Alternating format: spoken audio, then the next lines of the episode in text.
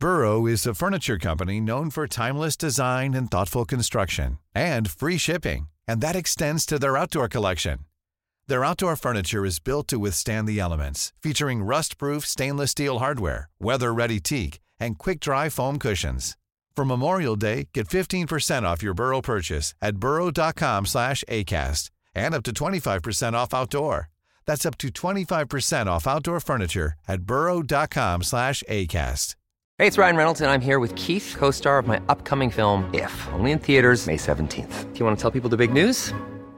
All right, I'll do it. Sign up now and you'll get unlimited for $15 a month in six months of Paramount Plus Essential Plan on us. Mintmobile.com slash switch. Upfront payment of $45 equivalent to $15 per month. Unlimited over 40 gigabytes per month. Face lower speeds. Videos at 480p. Active Mint customers by 531.24 get six months of Paramount Plus Essential Plan. Auto renews after six months. Offer ends May 31st, 2024. Separate Paramount Plus registration required. Terms and conditions apply if rated PG.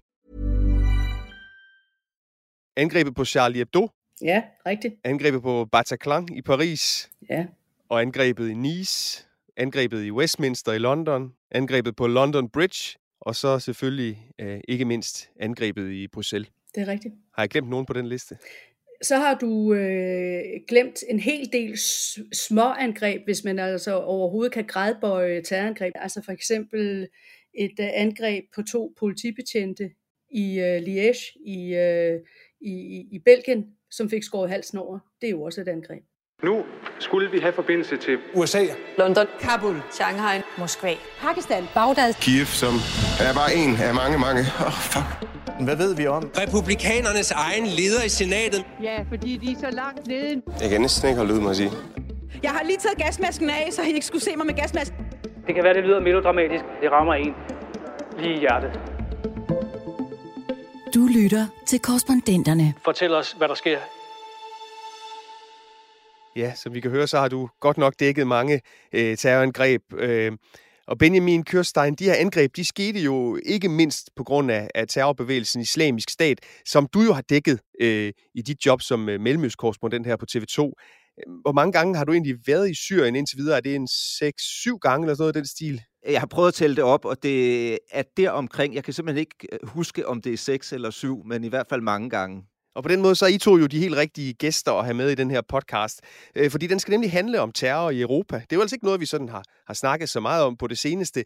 Men hvis vi husker lidt tilbage til 2015, 2016, 2017, dengang der var jeg øh, udlandsredaktør her på TV2, og Lotte Mejlhed, vi snakkede rigtig meget i telefon sammen dengang.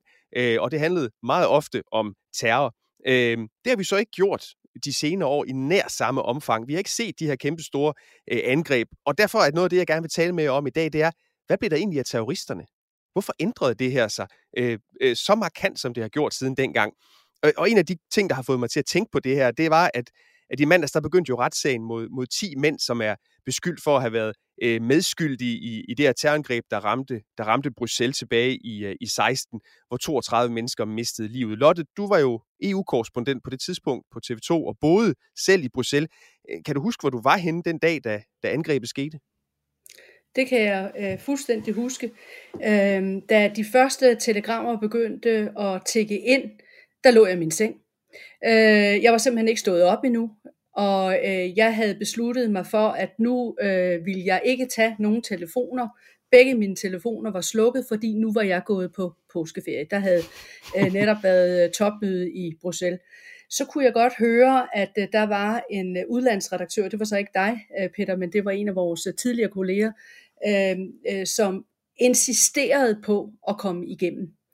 Øh, og det var fordi, der var kommet meldinger om øh, øh, to store eksplosioner ude i Zaventem lufthavnen. Og han ringer, og jeg siger, at det må være gaseksplosioner. Øh, øh, og også ud fra betragtningen, øh, vi overgår ikke mere. Øh, vi overgår ikke flere angreb. Øh, vi tager ikke mere. Der havde allerede på det tidspunkt jo været rigeligt, øh, som både Belgien havde været udsat for, som Frankrig havde været udsat for. Øh, men det viste sig jo hurtigt, at det var noget andet. Og så skal jeg love øh, derfor, at øh, min dag ændrede sig, men det, der er endnu vigtigere at sige, det var, der ændrede Belgien sig, og der ændrede livet sig, hverdagen sig, desværre for rigtig mange mennesker i en meget, meget trist retning. Ja, fordi nu, øh, nu, nu nævnte jeg lige angrebet i Bruxelles, men seks af de personer, der er tiltalt i den sag, var jo faktisk også tiltalt for, for det meget voldsomme angreb, der var blandt andet på Bataclan i, i Paris, øh, som du jo også som sagt dækkede.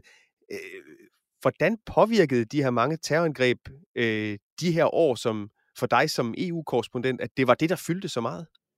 Jamen, jeg, jeg var blevet kriminalreporter. Jeg var ikke øh, særlig meget analyserende EU-rapporter. Altså fra øh, øh, Charlie Hebdo-angrebet i begyndelsen af 2015, øh, resten af 2015, 16 stykke ind i 17, der øh, var mit liv en pendulfart øh, mellem det ene øh, mere redselsfulde angreb efter det andet. Altså, når der ikke skete noget i Frankrig, så skete der noget af større eller mindre grad i Bruxelles, og hvis ikke der skete det ene øh, det sted, øh, jamen så var det, så var det Storbritannien, der var ramt. Altså, så det, så det var øh, Europa under angreb, og, og det, det er jo noget, der... Øh, øh, der går noget tid, før man finder ud af, at vi er, er, er underlagt nu, eller er udsat for en enorm bølge angreb, som vi ikke havde set komme, og som vi ikke var forberedt på. Øhm, og, og Bruxelles-angrebet øh, var jo et angreb, hvor øh, alt var i panik. Altså, de to eksplosioner kommer ude i lufthavnen, og øh, før man ved af det, så går der, jeg tror det er cirka en times tid, så kommer der et angreb inde i midten af Bruxelles i EU-kvarteret, øh, i selve metroen. Øh, og så er ja, alt kaos. Lotte, jeg, jeg har lyst til at spille et, et klip fra, fra den gang, hvor, hvor, hvor det her angreb stod på. Vi har, vi har fundet et klip i arkivet fra den gang, fra den dækning. Det kan sandsynligvis tage mange uger, før man har identificeret alle offrene, og den mest makabre forklaring, det er, at de her døde mennesker har været i nærheden af så voldsomme eksplosioner, at det virkelig er vanskeligt at skaffe DNA, fingeraftryk eller tandsæt. Det her det er jo en meget, meget voldsom historie, Lotte, og, øh, og du har som sagt dækket voldsomme terrorangreb andre steder i Europa også. Men hvordan påvirkede det dig anderledes, det her med, at, at det foregik i den by, du boede i, Saventem, det var den lufthavn, du har, jeg, tænk, jeg, kan ikke, øh, jeg kan ikke forestille, hvor mange gange du har tjekket ind og ud af Saventem Lufthavn, og den metrostation, der blev ramt, ligger vel små 500 meter fra der, hvor TV2's kontor i Bruxelles ligger. Øh, hvordan, for det påvirker jo ikke kun dit journalistiske arbejde, men også din hverdag. Hvordan var det at bo i sådan en by, der pludselig føltes, som om den var under angreb på den måde? Øh, lige da det sker, øh, så, så tror jeg, at de fleste korrespondenter, øh, som har dækket sådan nogle øh, sager, ved, at der tænker man bare på øh, og nærmest, øh, kan du sige, overleve fra den ene live til den anden, komme frem til kameraet. Jeg øh, havde min gode kollega øh, Marie-Louise Albers, som også arbejdede med os øh, for os øh, i, i Bruxelles dengang. Hun skulle ind til kontoret og hente kameraet, jeg skulle komme igennem byen, som jo lynhurtigt blev afspærret. Så, så i første omgang, så var det det her med, vi må berette, hvad der er sket så går det langsomt op for os. Vi kan jo ikke se det, vi er jo ikke nede i metroen men så går det langsomt op for os, at det vi ser øh, komme op af metroen, det er døde mennesker, øh, det er øh, stærkt såret, som bliver lagt ind i øh, lobbyen på et hotel, hvor vi også har boet mange gange, og så mange fotografer har boet i Bruxelles. Det blev simpelthen et lazaret. Og øh, dagen gik, og det blev værre og værre, det man øh, skulle berette om. Og da jeg kommer hjem sent om aftenen, så er det faktisk, og det er der egentlig starten på mit svar på dit spørgsmål kommer, at jeg tænkte over, okay, det her det var vist ikke nogen almindelig dag, og det her var en dag, som øh, jo ville også forandre øh, mit og min families liv og gang øh, i Bruxelles. Heldigvis havde jeg sendt min datter øh, afsted på påskeferie i Danmark, øh, så hun var ligesom væk, så så kunne mor selv tage sig af sagerne her. Og så øh, faldt det mig jo også lige ind, okay, dagen efter, der skulle jeg være fløjet til Danmark fra den selv gang, samme afgangs, øh, hvad kan man sige, ikke hal, men øh, øh, gate, øh, som de her eksplosioner fandt sted, og der kommer det jo tæt på. Øh, øh, så der tænker man lige en ekstra gang over livet. Øh, men, men, men mest af alt, der blev jeg virkelig, jeg blev trist øh, på, på belgernes vegne. Altså, det var jo mit land, øh, og nu var mit land blevet ramt. Benjamin, som jeg også sagde før, så, øh, så, så langt hovedparten af de her angreb, de, øh, de har jo trådet til, til terrorgruppen øh, Islamisk Stat, som jo øh, huserede i, blandt andet i Syrien, hvor du har jo mødt en masse af de her mennesker, og, og jo også nogle af dem, som, som har været med til at udbrede den ideologi, som, som, som gjorde, at, at andre valgte at begå de her terrorangreb i Europa. Øhm, når du møder tilhængere, når du har mødt med tilhængere af islamisk stat i, i Syrien og omegn, hvad er det så, der driver de her mennesker? Jamen, det er jo, hvis du spørger dem selv, Gud, ikke? Altså, det, det, øh, de kommer som en forklaring med, men det er jo en ideologi, som er vanvittigt stærk, og det synes jeg egentlig er det, der er sådan står skarpest for mig i de møder, jeg har haft med, med folk fra organisationen, blandt andet en dansker, øh, som stadigvæk sidder fængslet øh, i Syrien, øh, som jeg mødte for et par år siden. Og øh, altså, jeg kan huske et interview, jeg lavede med ham i et eller andet lille øh, forhørslokale, øh, og han kom ind med hætte over hovedet, og, og jeg skulle så snakke med ham om, hvad det var, der drev ham, og prøve at finde ud af det. Øh, og det var, altså det var det, det er det mest rystende interview, øh, jeg har lavet i mit liv. Øh, det var en teams, en teams samtale, som i virkeligheden var mere et psykologisk magtspil, øh, hvor han forsøgte at dominere mig. Men, men for at svare på dit spørgsmål, det jeg, jeg prøvede at spørge ham igen og igen, de her ting, som den organisation, du er en del af, eller den ideologi, du abonnerer på, hvordan kan man retfærdiggøre de her forskellige handlinger? Og hans svar øh, pegede ind øh, til Gud igen og igen. Så det, det er fællesnævneren i virkeligheden, og det jeg husker øh, tydeligst. Vi har et lille klip med faktisk også fra, fra det interview. Lad os lige prøve at høre en, en bid af, hvad han, øh, hvad, han, øh, hvad han sagde til dig dengang. Du siger, at du aldrig har set, at der er foregået det, som de fleste mennesker i verden vil kalde massakre og forbrydelser. Hvordan vil du have, at nogen skal tro på den historie? Det, det betyder ikke noget for mig, om folk de tror på den eller ej. Så kan du i din vildeste fantasi komme på en grund, der kan retfærdiggøre, at man laver en offentlig henrettelse af journalister? En journalist, hvis han går ind, og han vil bekrige en, øh, en stat, så vil de jo dræbe ham. Hvad var det for et menneske, du mødte der, Benjamin? Jamen, det var et menneske, der var så overbevist i sit verdenssyn om, at han havde ret. Jeg prøvede igen og igen og igen. Det her, det er jo bare et lille bitte uddrag af den der time lange samtale, og komme ind til, og man kan også høre det i mine spørgsmål der. Det er meget sjovt at høre det igen. Øhm, og det er jo kun en lille bitte del af, den, af det lange interview, vi egentlig ender med at bruge, fordi han, han han kunne ikke give meningsfulde svar i virkeligheden. Eller jeg tror, de har givet mening i hans hoved, men øh, han var så langt væk fra den virkelighed, som de fleste andre mennesker, øh, man møder ude i verden. Og de kan være forskellige jo. Man møder alle mulige forskellige mennesker i, i det job, vi har, øh, som ser på verden på forskellige måder. Men jeg har aldrig mødt et menneske, som var så overbevist om, at de ting, han sagde, øh, var de rigtige. Og jeg kan huske, da vi kom ud fra det interview, jeg havde et par kolleger med, både en fotograf og en, og en anden journalist fra TV2, som var i rummet undervejs i det her interview, øh, at de udbrød nærmest spontant begge mine to kolleger, da vi kom ud af rummet, at det var noget af det vildeste, de nogensinde havde overværet, øh, den samtale, fordi de beskrev det som et slagsmål øh, mere end, end et interview. Og jeg kan også huske, hvor rystet jeg selv var. Altså, jeg, jeg blev nødt til at, at tage kontakt til en, der arbejder professionelt med, øh, med, med, med folk, som er øh, anderledes skruet sammen i hovedet, hvis man skal sige det på den måde.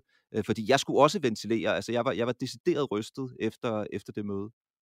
Hvor, hvorfor tror du, at, fordi som du siger, du har jo virkelig rejst nogle forfærdelige øh, steder i verden, hvor der sker redselses, redselsfulde ting, og du har oplevet meget i tidens løb.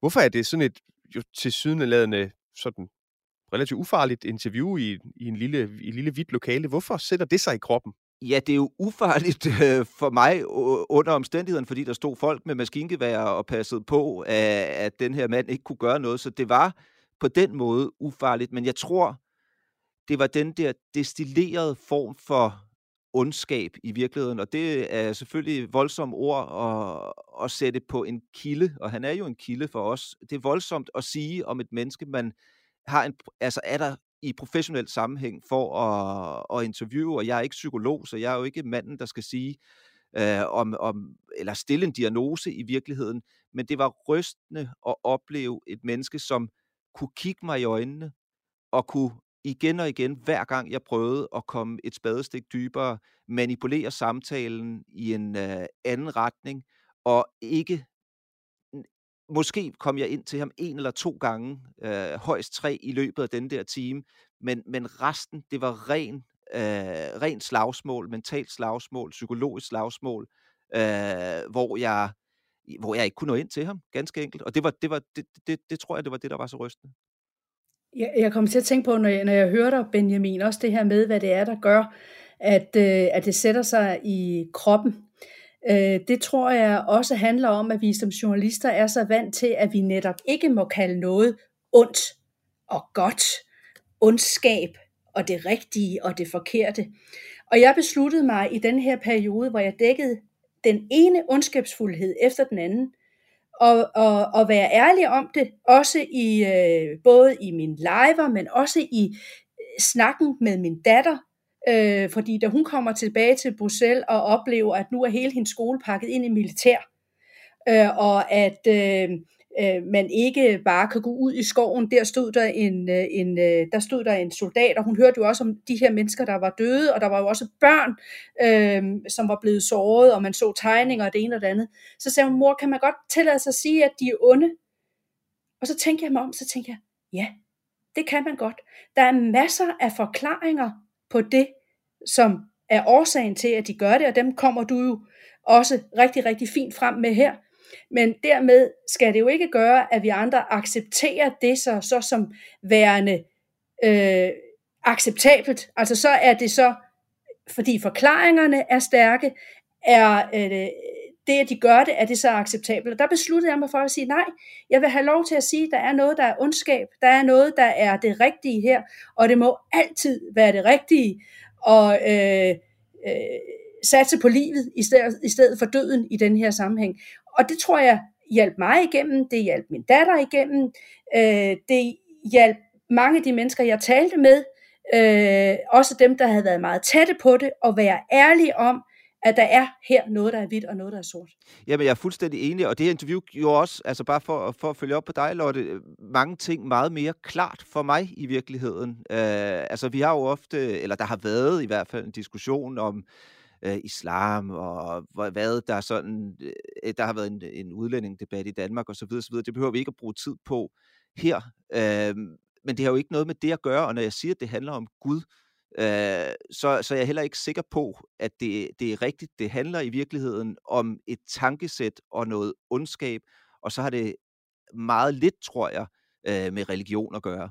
Jeg synes jo, det er jo øh, en af de interessante ting ved, ved sådan en... Øh, ved sådan en mand som ham, du møder nede i Syrien, det er, at man jo ofte oplever, at nogle af dem, der kommer udefra, om det så er konvertitter eller folk, der rejser ned, er, kan, jo, kan jo meget ofte være nogle af de mest ideologiske øh, på de her, øh, og nogle af dem, som er villige til at gå meget langt. Øh, men der var jo masser af mennesker i, der, i det her kalifat, som de kaldte det, islamisk stat. Øh, det var jo ikke bare nogle få, det var jo, det var jo rigtig, rigtig mange mennesker.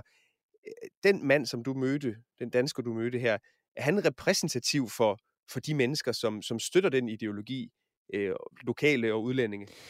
Han er en ekstrem udgave, helt klart, og det er fuldstændig rigtigt, som du siger, konvertitterne er ofte nogle af de allermest ekstreme. Det så man jo også øh, under islamisk stats, øh, hvad skal man sige, vælde i virkeligheden, da de, da de var på toppen der i øh, 14-15 stykker. Øh, men han er repræsentativ på den måde, at den ideologi, han var så øh, besat af, vil jeg i virkeligheden sige. Øh, det er jo, altså det er salafismen i virkeligheden, og det er en ideologi, der findes, øh, og som trives i visse miljøer.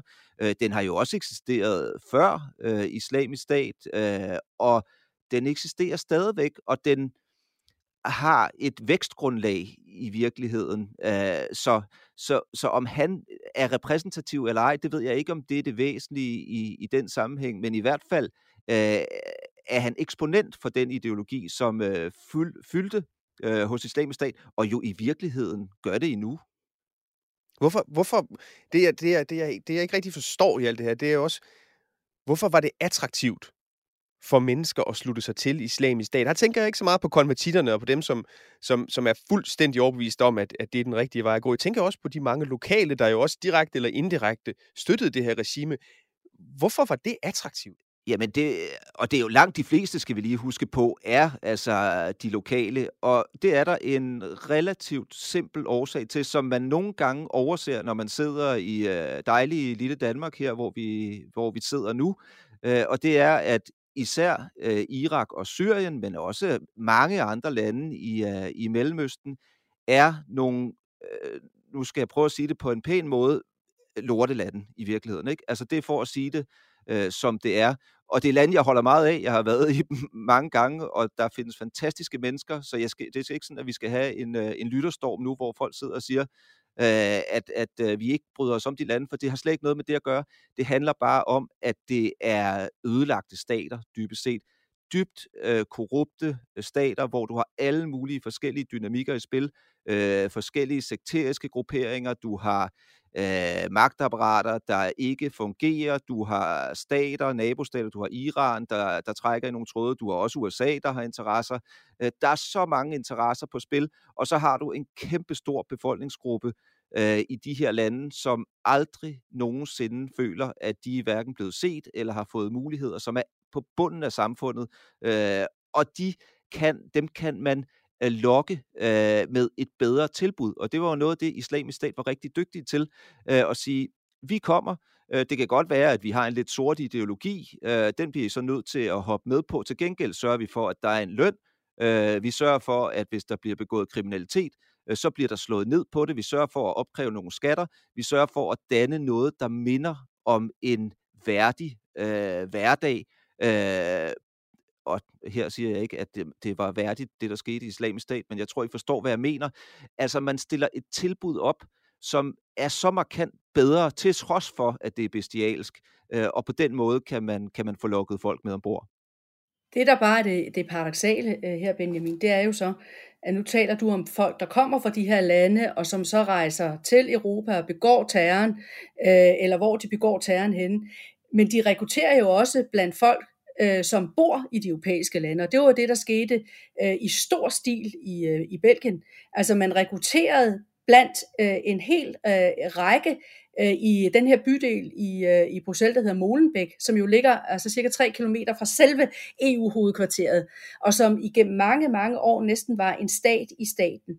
Og der rekrutterede man især øh, unge mænd, men også nogle unge piger fra, som øh, af en eller anden årsag ikke følte, at livet var særlig lykkeligt.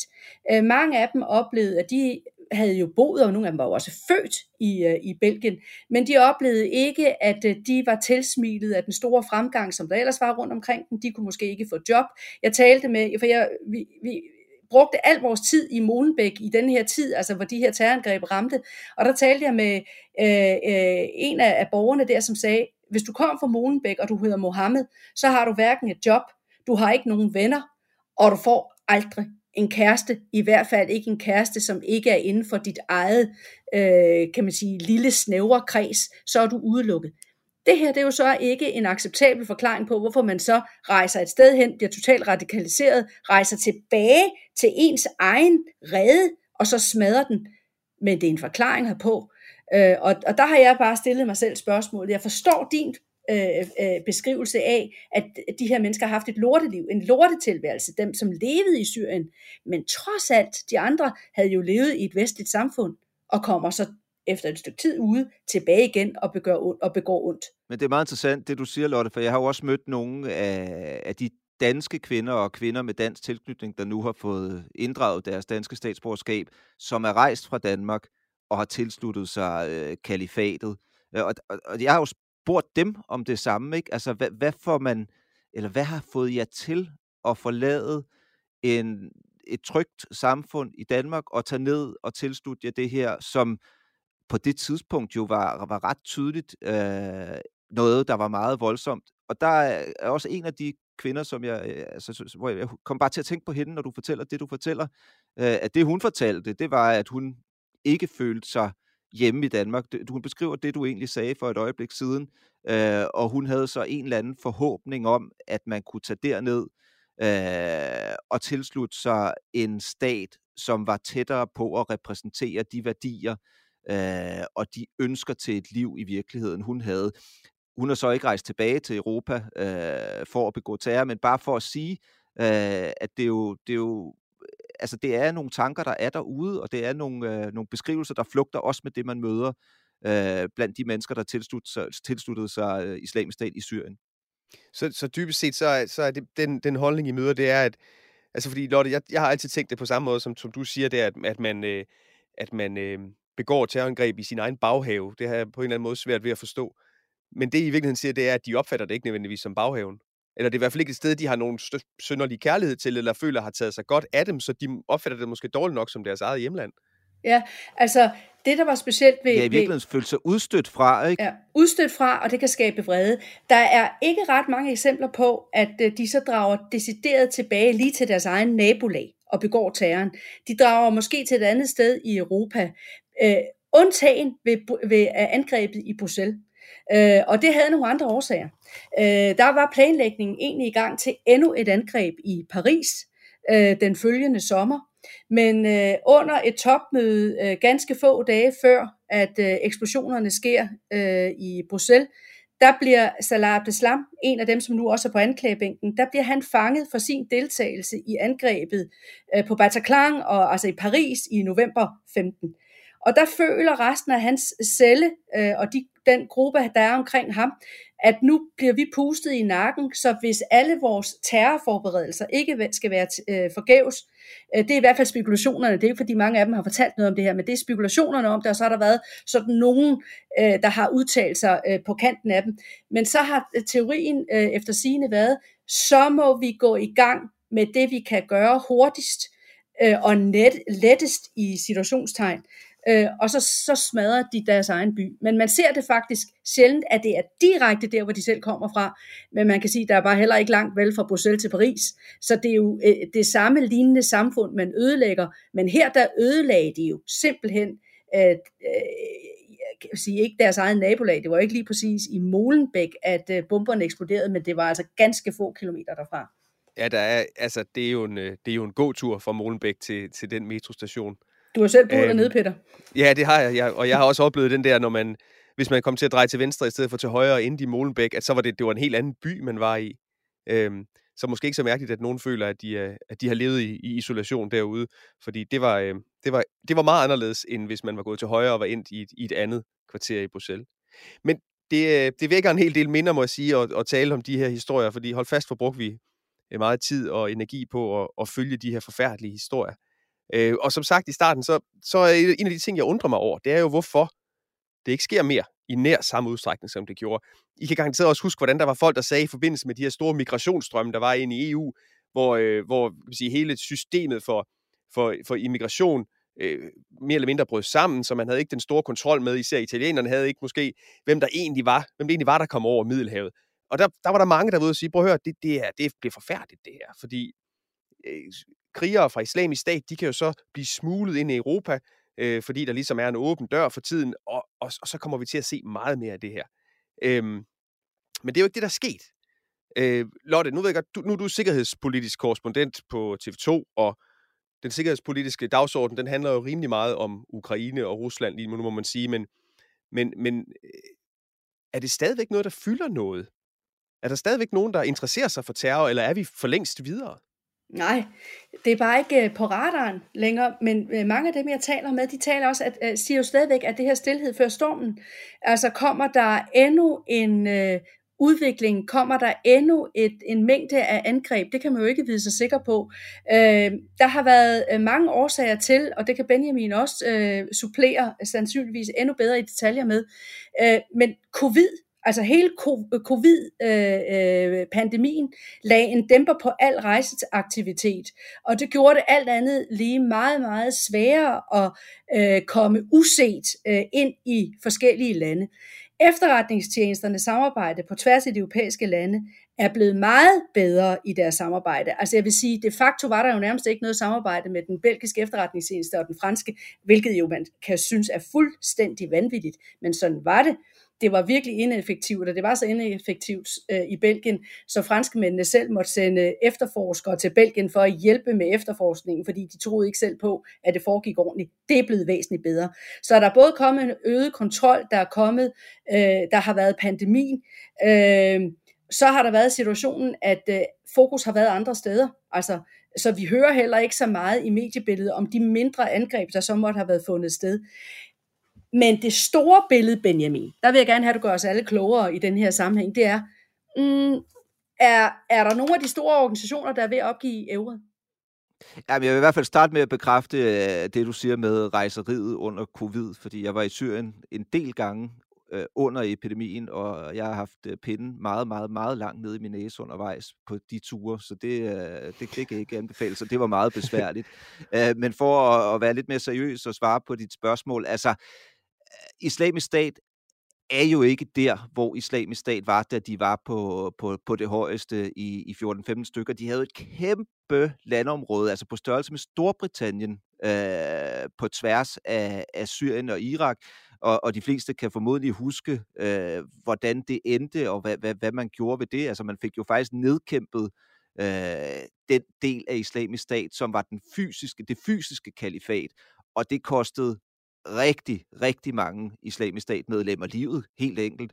Øh, og så er der flere tusind øh, af islamisk stats krigere, der sidder fængslet øh, i Syrien og, og i Irak, men især i Syrien i dag. Og så kommer jeg frem til det, der måske er svaret på dit spørgsmål, fordi det kan man sige, det er selvfølgelig begrænset øh, deres operationsevne øh, en hel del, øh, men de sidder fængslet øh, i den nordøstlige del af Syrien, mange af de her islamisk statkrigere, i nogle fængsler, som øh, kurderne, der har øh, kontrollen med de områder, de, de, øh, de ligesom styrer. Øh, og i de her dage, øh, der har vi øh, en tyrkisk her, der er ved at samle kræfter på grænsen lige præcis til der, hvor de befinder sig, øh, som sender raketter ind over deres områder, som øh, bomber, øh, og, og kurderne er ude og sige, jamen vi kan ikke beskytte de her fængsler. Og så sent som, jeg tror det var i januar eller februar øh, i år, var der et kæmpe øh, oprør i et af de fængsler, som er fyldt med islamisk statkrigere, øh, hvor man måtte sætte jægerfly og kampvogne og amerikanske specialstyrker ind øh, for at få det slået ned. Øh, så ideologien er der. Selvfølgelig er de svækket lige nu, men som jeg også var inde på lidt tidligere, vi har altså at gøre med nogle lande, som er så ustabile, og som hvor der er så vanskelige levevilkår, og nogle levevilkår, som ikke er blevet forbedret siden øh, islamisk stat øh, blev, blev ligesom grundlagt og, og fik deres opblomstring. Der er ingenting, der er bedre i Syrien og Irak på nuværende tidspunkt, end, på, end, end det var dengang. Så hvis man slipper foden på speederen, øh, og ikke sørger for at være i hælene på dem, ja, så er der selvfølgelig øh, grobund for, at, øh, at de kan vokse stærke igen. Men kan, kan man ikke også forestille sig, at, at lad os sige selv, hvis... Øh selv hvis øh, de får styr på det i Syrien, at der så er en risiko for, at man bare finder et andet lorteland, hvor, hvor, hvor tingene også ramler. Det er jo blandt andet noget det, man har diskuteret i forhold til, til, til den franske mission i Mali, at, øh, at, at det, var, det var måske et potentielt sted, hvor det næste kalifat, eller hvad man vil øh, kalde det, kunne opstå. Jo, jo, fuldstændig, og, og det er der jo. Altså, du siger selv Mali, men hele Sahel-regionen øh, har vi det. Vi har set det i Mozambique også. Vi har sådan set også set det i øh, Filippinerne. Øh, og så har vi jo lige pludselig set et Afghanistan, hvor øh, Taliban har fået magten igen. Og det, som de her bevægelser har brug for, jeg er ikke så bange for Sahel måske, øh, fordi der er så mange andre problemer. Og det er ikke for at sige, at der ikke er også problemer med islamisme, men, der, men det er svært at skabe noget stabilt der måske. Men i virkeligheden er Afghanistan øh, måske det bedste eksempel lige nu, at så får du et stabilt regime i et eller andet omfang, øh, hvor bevægelser som islamisk stat, al-Qaida, de kan måske få et nyt navn. Det er sådan set ligegyldigt, fordi det er det samme tankegods, øh, man opererer ud fra den samme ideologi. Øh, og der kan det jo blive farligt, ikke? hvis man lige pludselig har et sted, hvor man i ro og mag kan arbejde, kan planlægge, øh, og kan vokse ud fra organisk. Og det kunne vel godt være, det kunne vel godt være den store trussel, Lotte, at netop fordi, at vi har, er så, lige nu har, så, er så travlt optaget med Ukraine og med corona og så meget andet, øh, europæerne har øh, svært nok ved at blive enige om de ting, der foregår lige til højre for os, øh, så kunne det, er der ikke en risiko for, at vi så i, i, i alt det glemmer at holde øje med, hvad der egentlig foregår i, i Sahel, hvad der egentlig foregår i Afghanistan, fordi vores fokus er et andet sted, og lige pludselig skal vi stå med et nyt kalifat. Jo, det vil jeg sige. Øh, øh, ubetinget, det er der en risiko for, og det handler jo også om, hvad har vi ressourcer til. Øh, øh, man kan kun øh, affyre den ene kanon den ene gang, og så øh, kan man kun have en soldat et sted udsendt ad gangen.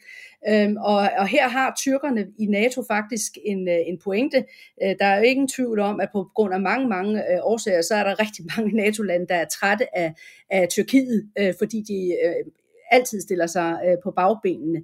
Men øh, landet argumenterer jo hele tiden for, at selvom der er krig i Europa, og selvom vi nu øh, øh, sender alt, hvad der overhovedet kan sendes afsted mod den østlige flanke i NATO, og selvom der kommer en øget fokus på vores eget område, altså i, i, i, det, i det nordeuropæiske, så skal vi huske terroren. Altså terroren er en latent trussel, øh, så der skal blive ved med at blive investeret i efterretningerne på det, på det område, og man skal blive ved med at holde øje. Det er der selvfølgelig også nogen, der gør, men der er der klart en, en risiko for, at øh, når så mange ressourcer bliver brugt på noget andet, jamen så øh, er der nogen, der får mere frit spil. Den her øh, radikalisering, som, øh, som vi talte om før, altså dels det, der foregår jo selvfølgelig, det der foregik i kalifatet, øh, men der foregik jo også, der foregår også en masse, der foregik jo i hvert fald en masse radikalisering i Europa, som jo var skyld i, at, at, øh, at nogle af de her terrorangreb blev begået af folk, der jo kom fra nabolandene måske, øh, men i hvert fald var, var vokset op i Europa. Har man en fornemmelse af, om den her radikalisering, har den lidt et knæk, fordi islamisk stat øh, led et knæk, eller foregår den stadigvæk i det skjulte? Det synes jeg er utrolig svært at svare på. Øhm, der foregår helt sikkert stadigvæk en radikalisering rundt omkring i nogle af de her lokalområder. Øh, men selv de områder, der findes jo også virkelig belastede områder øh, uden for Paris osv. Øh, og der er stadigvæk også øh, belastede sjæle i Molenbæk. Men selv øh, nogle af de områder, ikke mindst Molenbæk, er jo blevet, om jeg så må sige, et bedre sted. Øh, Øh, der er nogle af de gode kræfter set øh, i mine øjne, som har fået mere øh, indflydelse, end de har haft tidligere.